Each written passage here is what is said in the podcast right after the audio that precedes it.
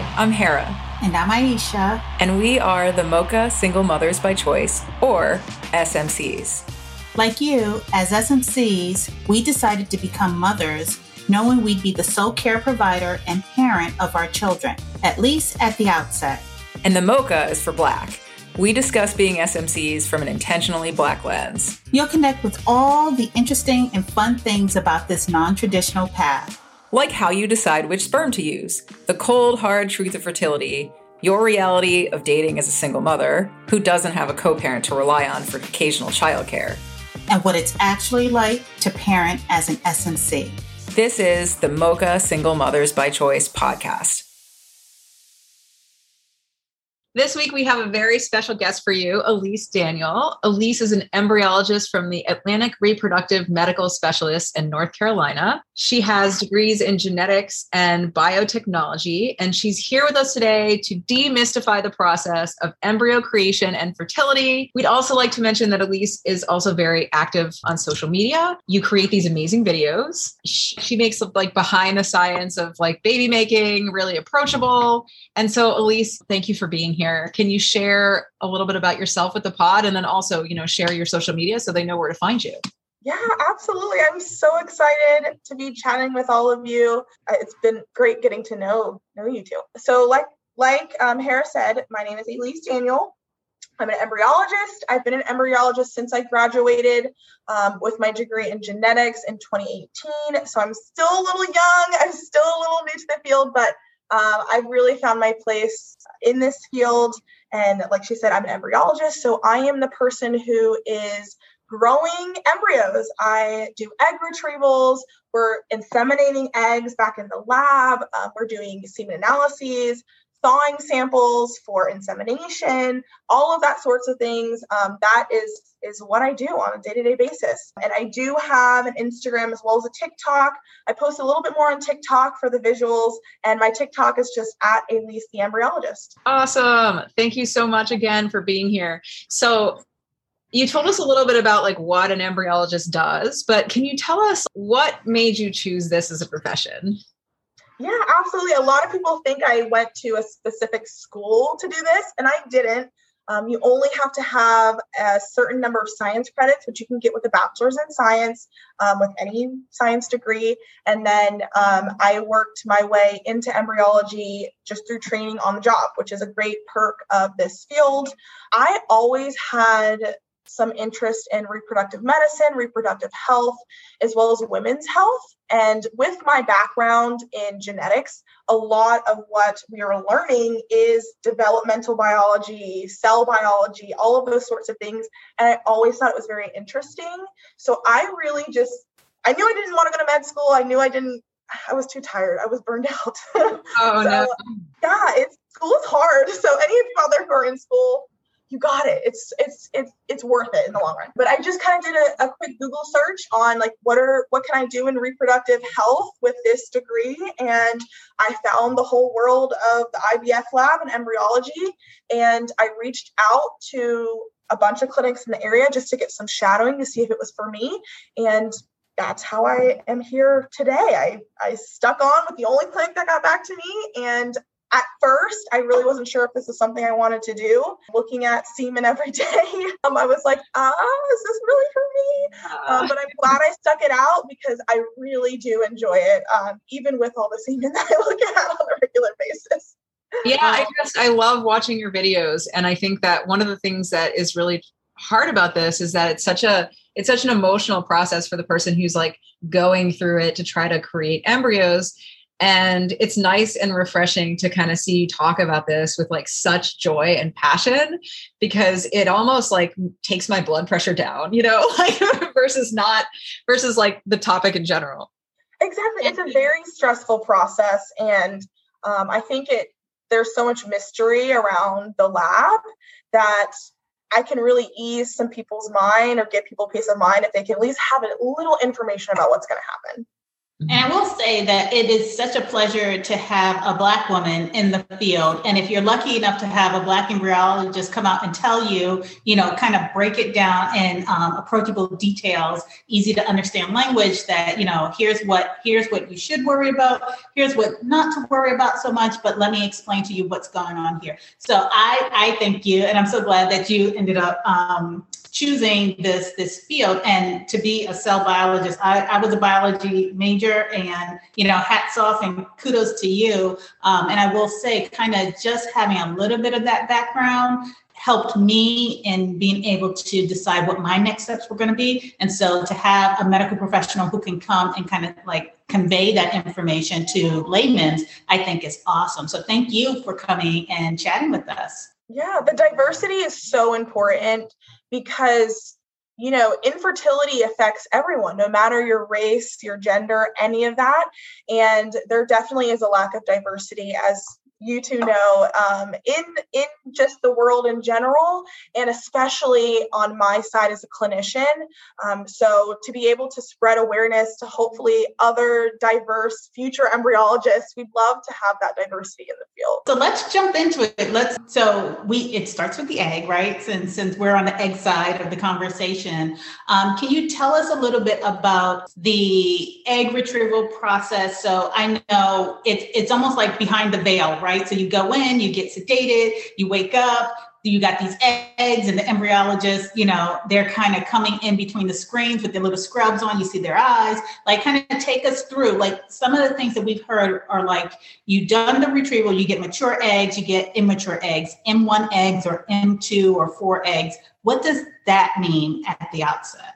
So as an embryologist, we are not the ones actually performing the egg retrieval. The doctor's performing the egg retrieval, and we get the follicular fluid from the doctor in a little tube, and we are looking through that follicular fluid for those eggs. So if you've gone through an egg retrieval, you feel bloated and very kind of big. Yeah, that's because your follicles in your ovary are very pumped up. We are trying to get as many eggs as we can. And so you feel kind of uncomfortable. So once we get those eggs, we are sifting, like I said, we're sifting through those tubes to look for cumulus cells. The cumulus cells are what surround your egg to protect them naturally in the body. We can see those as embryologists, and we hope that there's an egg in there. So we can see a tiny little egg with cumulus cells around them. And so we're pulling those out. If you were doing ICSI, which is intracytoplasmic sperm injection, that is where we inject the sperm directly into the egg, we have to remove those cells because the sperm naturally produce enzymes that break those cells down. But since we're not doing it naturally, we have to help them. And so when we remove those cells, we get 3 different types of eggs that we can see. An M2, which is a mature egg. Those are the ones that we can inject. We get M1s, which are immature eggs. Sometimes they will pop a polar body, which makes them an M2 within the time of stripping and ICSI, but we cannot inject those. They will not fertilize. And then we get something called a GV, which is a germinal vesicle. And that is actually when you are born, you're born with all the eggs you'll ever have. That is the state that your eggs are frozen in, if you will, paused in until they mature during your follicular phase of your cycle. So the reason we get those when we're doing retrievals is because your body isn't naturally releasing them. Your body doesn't naturally release immature eggs or GVs, but when we're going in there and physically removing them from the follicles, we can get some of those immature types of eggs. So I've heard recently, like lots of women will post on the site and they'll be like, I got 20 eggs or 30 or 40. And that seems like a huge number, like especially 40. And do you notice that like with these larger volumes, there's less mature eggs, or does it really not matter? It really depends. So we can have patients with 10 eggs that have 4 immature eggs. And so we end up with 6 usable eggs, or we can have a patient with 40 eggs who also only has 4 immature eggs. It's more likely to have immature eggs the higher number you get, but there's not really a great correlation with higher egg numbers means half of them are going to be immature or anything like that. When you're going for your scans to measure the follicle size, that gives us a better indication on how many mature eggs we can expect, because a smaller follicle is more likely to be an immature egg. So the doctor is trying to drain the biggest follicles because those are more likely to have mature eggs. Mm-hmm. Thanks, Toby. Okay, so I have a question. In our space, we have people who range in age from like mid-20s to mid-40s. Is there a visual difference between a 20-something's egg and a 40-something's egg under the microscope? Not necessarily. So egg quality issues, we do see higher instances of egg quality issues in the older that you get, but someone young can also have egg quality issues. So we can't visually see DNA damage, which is more common over the age of 35, but we can see things like vacuoles, like smooth endoplasmic reticulums, which really can happen in all age ranges. And it's more of a quality versus like DNA issue. So like a structural issue as opposed to structural versus DNA integrity. And so we can't unfortunately see that DNA damage, which is why we often suggest, genetic testing on those embryos from people who have older eggs because they're more likely to have that, but we can't pick those out of the bunch because we can't see them. But we can see other things that could give us an indication of an egg quality issue, but those can happen really at any age, but they are more likely to happen over the age. When you think egg, you don't want to think chicken egg. You don't want to see an oval.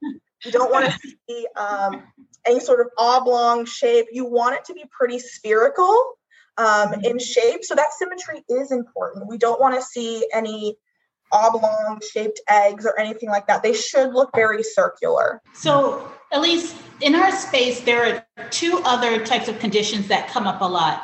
We have the people who have PCOS, and then we have people who have different forms of endometriosis. Visually, is there a difference between eggs from a person with PCOS, aside from the number of eggs? And then also the same question for endometriosis. Do you visually see a difference from a patient with endometriosis? So visually, we don't see a difference. Like you were saying, Aisha, it's more number-wise. So a patient with PCOS, we may expect lower numbers. They're going to have a very, very high AMH, which can give this impression that they have a great egg reserve. But after a certain point, we're like, oh, that's an indication of PCOS because those cysts are releasing hormones that boost that AMH. So they're faking you out.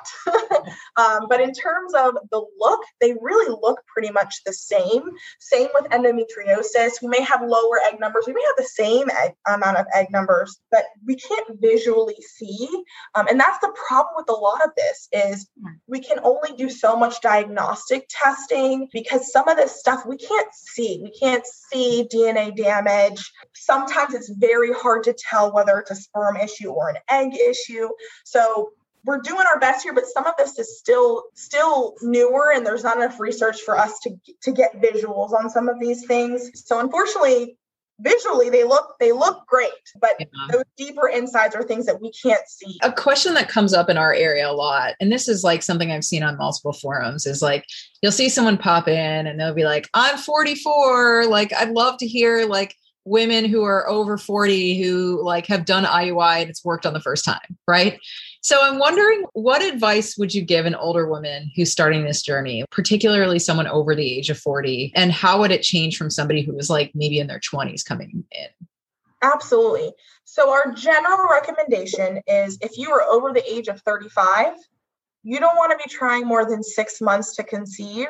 If you've been trying for 6 months and you haven't conceived, you want to see a specialist. If you're under the age of 35 and you haven't conceived in a year, then you want to see a specialist. And those recommendations change whether you have PCOS or endometriosis. So if you're 27, but you have known PCOS and endometriosis or a combination of other things, 6 months. You don't want to wait too long because the longer you wait, the lower your chances are, especially when you're getting over the age of 40.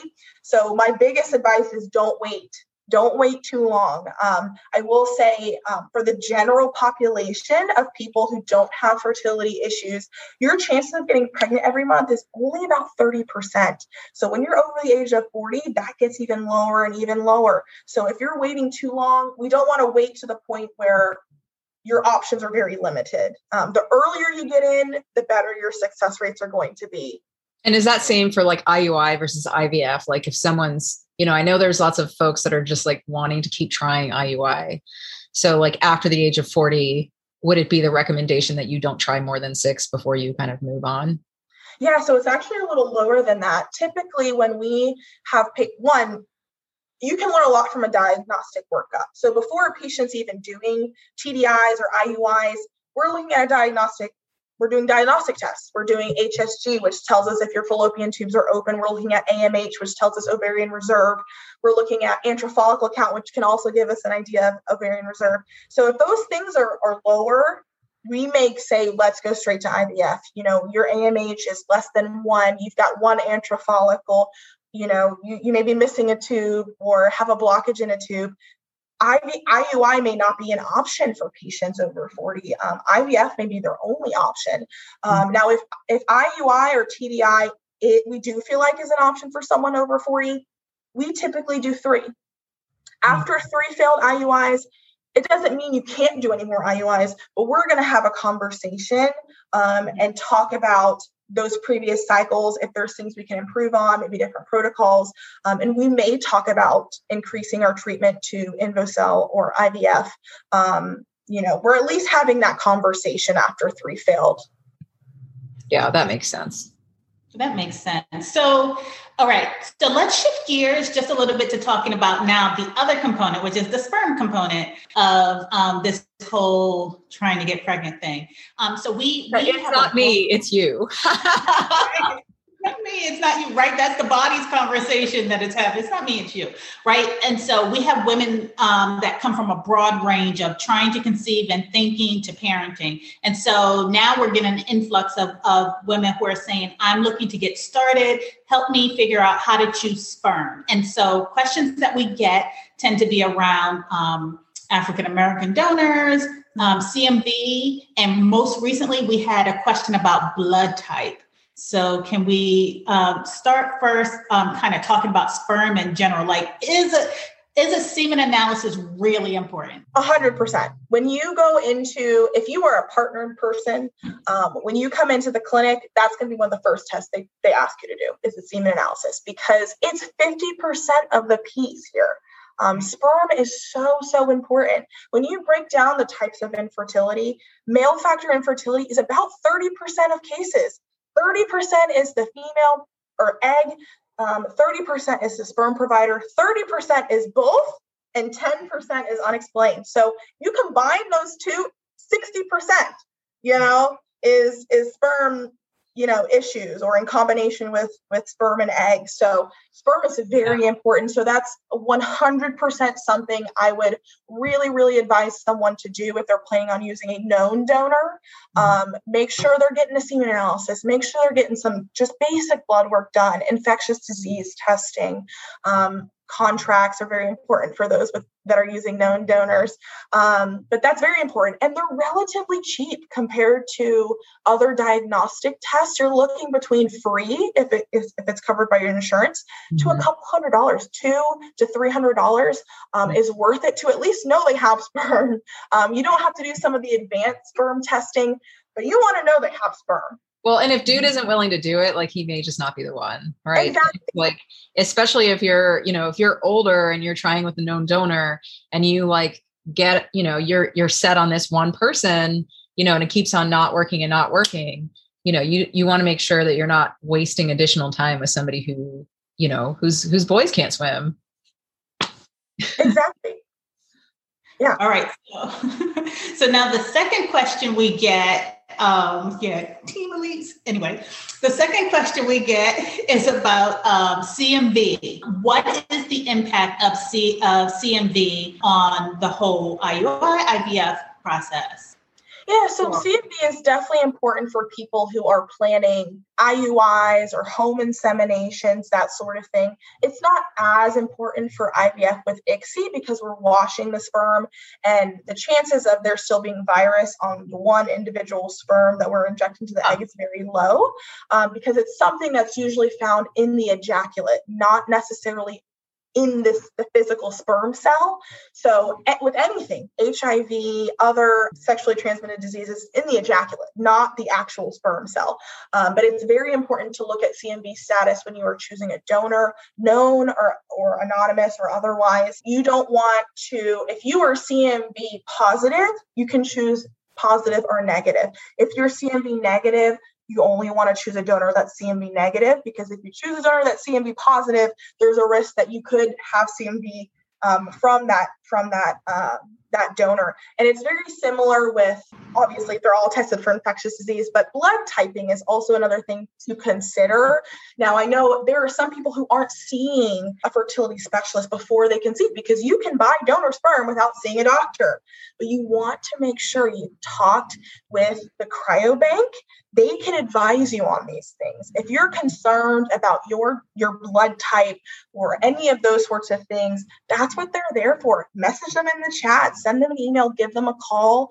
You do need to know your own blood type, but they can advise you on what blood types are okay, which ones aren't. It's not necessarily as big of a concern trying to conceive. It can have some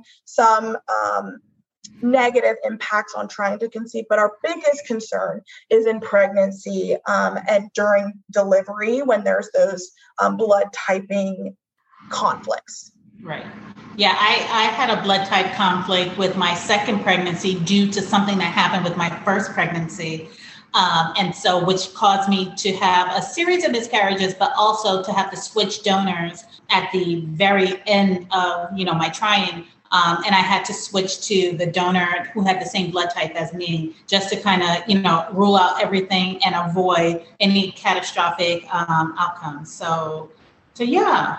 Okay. Yeah, definitely something to consider and to talk to the sperm bank about, or if you're using a known donor, at least go for a consult just to make sure you're covered.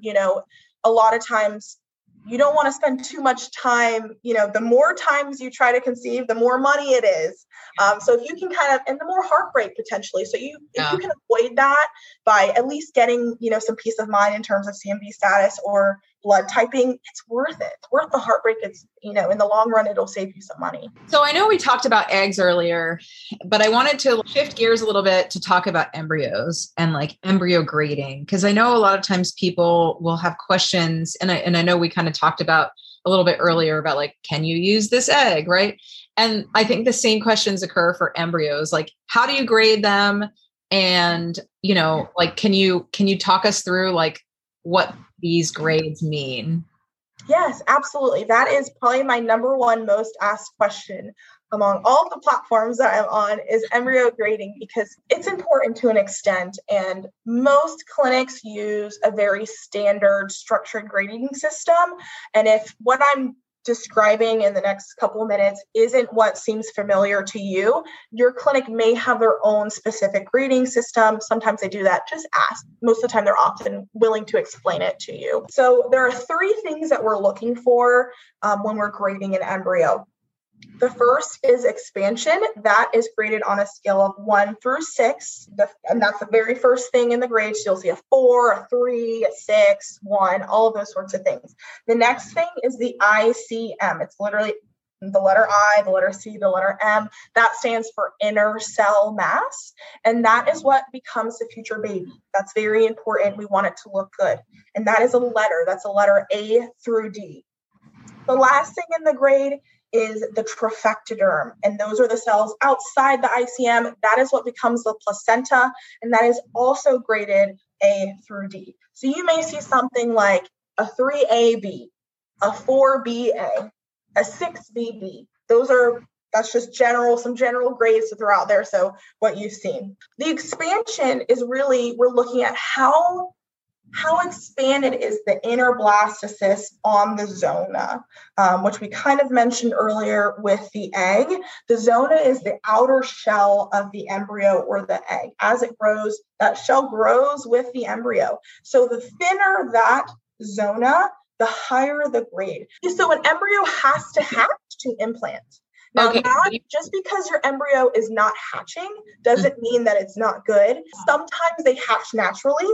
Before an FET, we manually hatch them with the laser. So we know part of the zona is gone. It may not fully come out of the zona when we see it before transfer, but it will come out in the first 24 to 48 hours after your transfer. So they do have to hatch for them to implant, for you to get pregnant. But do not worry if it's not happening at your time of transfer. It will happen. You guys just force it to happen. So yeah, we help it. I wouldn't say we force it because we can't make it come out of the zona like this. It does that on its own. But what we do during the freezing and thawing process of freezing and thawing embryos, that zona can get a little hardened because of the cryomania, because of the liquid nitrogen. So it has a harder time hatching on its own. So what we do is slice a piece of the zona off, which does not harm the embryo. The zona is going to be gone eventually anyway, right? You know, we want it to come. So we're helping it by slicing some of that zona off. Right. Just the embryo a little bit easier of a time to get out. Okay. So you're creating a door. Yes. For the door. Just in case you're in the dark, here's the door. Okay. So when I was going through my IVF process, we went through, I guess the gold standard is to get a 5-day embryo, but now we're moving toward 5-day. We have 6 days. And then for me, I actually had a couple of 7-day embryos. So can you talk us through, because I know some people, when they get to 7, you know, they're still quite nervous if that one is even going to do anything. So can you take us through kind of, you know, the differences between the day embryo? Absolutely. So our goal is to have embryos fully mature on day 5. That is what you typically see naturally in the body is day 5 is when the embryo should be fully mature. But that doesn't always happen. And it doesn't always happen naturally. That's what the research shows. But there are plenty of viable embryos that are on day 6 or day 7. Some of them take a little bit longer to fully mature to a point where we feel like they are high enough quality for us to transfer, to freeze, to biopsy. Now, day 6 and day 7 embryos have slightly lower pregnancy rates. And I'm talking like percent, like few percentage. It's not like day 5 is 90% and day 6 is 40%. So do all labs typically wait that long, or is it dependent? Because I've always heard like 3 and 5. I've never heard like waiting till 7. So this is like new for me. Yeah, so it really depends on the clinic. At our clinic, we don't do day 3 checks at all. We don't do day 3 anything. We're not transferring on day 3. We're not freezing on day 3. Oh, okay. Because day 3 embryos actually have a lower chance of pregnancy than day 5 because they're not as mature. You lose a lot of, not all the embryos you have on day 3 will make it to a day 5 blastocyst. So that's why we wait, because they have higher pregnancy rates. Some clinics will only do day 5. It is what it is. If you don't have anything on day 5, that's it. I would say that's a very few and far between. Most clinics are culturing out to day 6, potentially day 7. We will culture all the way out to day 7, but usually by day 6, we can tell which ones have done all they're going to do and which ones have some potential for another day. So when you get a report on day 5, that might not necessarily be the end all be all. As embryologists, we can see embryos that have potential, if you will, ones that we think will look better the next day. Now, we don't always know. They can change a lot in 12 hours, but we can say these 2 look early. We call them early blasts. Their zonas are still very thick. They may be considered a 1 on expansion, but they're organizing, they're starting to develop, and we're going to check them again the next day. So what does it mean when they say an embryo is a mosaic? Yeah. So mosaicism is becoming a lot more known because the genetic testing for PGTA has gotten better. So a mosaic embryo, when we send out biopsy samples, we are sending out a few cells, 6 to 8 of the trophectoderm, which is what becomes the placenta. We send those off to a genetic testing company. They look at the DNA. And for a mosaic embryo, some of those cells have normal DNA. And some of those cells have abnormal DNA. So it's not like all of them were normal or all of them were abnormal. There's some in between. Some of them were normal and some of them weren't. And that's what we call a mosaic. And there can be high levels of mosaicism and low levels of mosaicism. So if a lot of the cells are abnormal and there's just a few that are normal, that's a higher level. If there's only one or two cells that had abnormal DNA, that'd be considered a low level mosaic. And those are transferable. Oftentimes those are the ones you transfer last, or if that's a patient's only embryo, will transfer mosaic. But we do like our patients to have genetic counseling on that, because we can tell, the genetic testing company tells us what genetic abnormalities those abnormal cells had.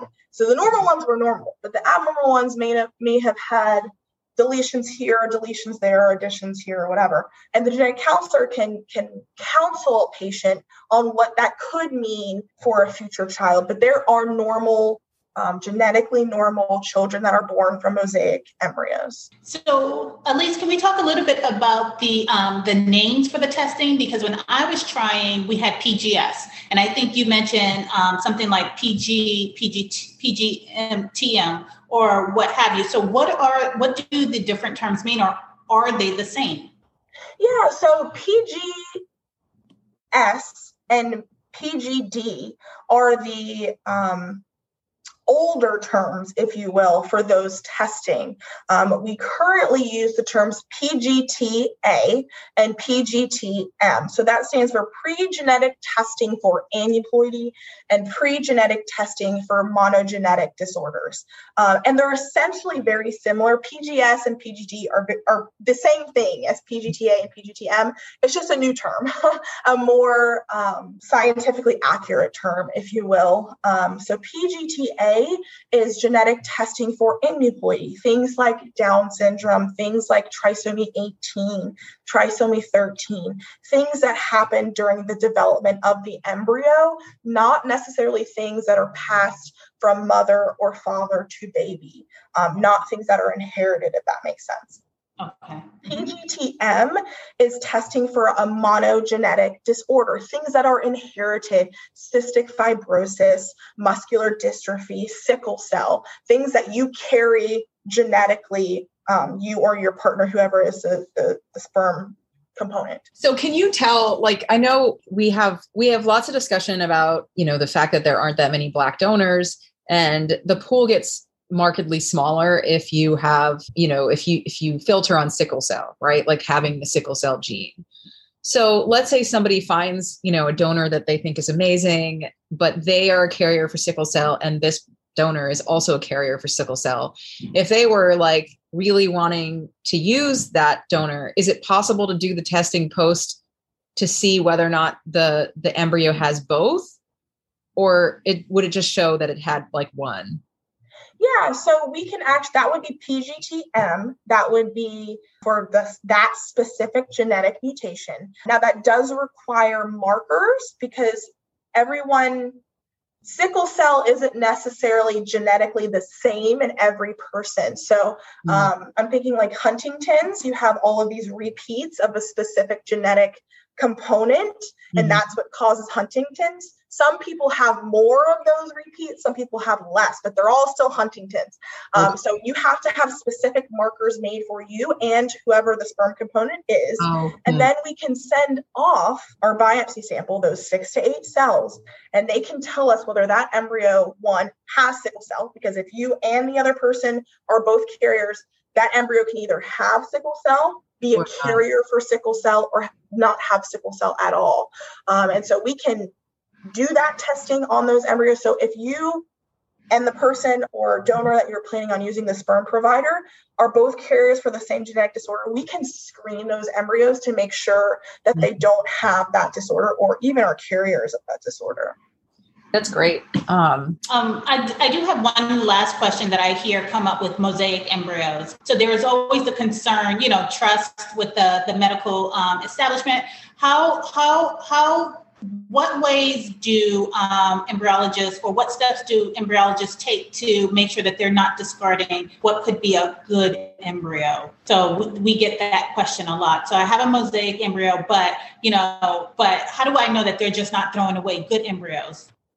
you know, you create these embryos, you send them off to a lab, and then they come back like only two were good. We discarded the rest, right? Because they were a mosaic or something. Mm-hmm. And some people are just like, those are my embryos still. They're my, albeit mosaic embryos. How do I know that they're not just discarding good embryos? Is there something we can do, a next step to say, okay, this embryo would not be conducive to life or whatever they call it, you know, would not. So like, are you taking pictures so that people can see and then decide, or just discarding? Yeah. So we discard abnormal embryos. Most clinics do. Most clinics will not transfer an abnormal embryo. Now, mosaics are different. Here at our clinic, we do not discard mosaic embryos. Patients have to sign a specific mosaic embryo disposition consent. But abnormals, we will discard. When they sign their PGTA biopsy consent, it gives us permission to discard abnormal embryos because they are not conducive with a living pregnancy. And they are counseled on that before they sign that consent. We do have some patients who are very concerned about it, and what we can do, because they don't get discarded right away. It takes time for these things to happen. So if a patient is very concerned before they go through their cycle, we'll flag them and say, this patient is very concerned about their abnormal embryos. Or potential, because at that point they haven't had any. If they come back with abnormal embryos, we'd have them speak to a genetic counselor to understand why these aren't conducive with life or even pregnancy. Most abnormal embryos are not, you're not getting pregnant with them. Now, if a patient really has concerns, you know, ethical or moral concerns with discarding any embryo, there are things we can do to make them feel more comfortable or feel like they have more control over the process. So make sure you ask if you're having those concerns, talk to your doctor about it. So some things we can do is some patients really don't like the idea of discarding embryos at all, whether they're normal or abnormal. They feel like they are life, and that is completely fine. We understand that. Ultimately, they will be discarded, but some patients have asked to take them home and bury them privately, have their own private moment with those embryos or those babies that could have been. And we don't have a problem doing those or allowing patients to have special requests. We can often work with special requests. You just ask. If you don't ask, the answer is no. Oftentimes we can make things work for patients. Those do require separate consents, and we want to make sure they've been counseled that these are ultimately going to die. But if they want to have them die in their presence or in their own ceremony or privately, we can make a lot of those accommodations. So we have a couple more areas or quick questions that we want to share or ask of you before we go. One of them on the topic of embryos, additional embryos. We sometimes have folks in our space who are wildly successful and have a plethora of embryos, and they're only planning on maybe one or two children.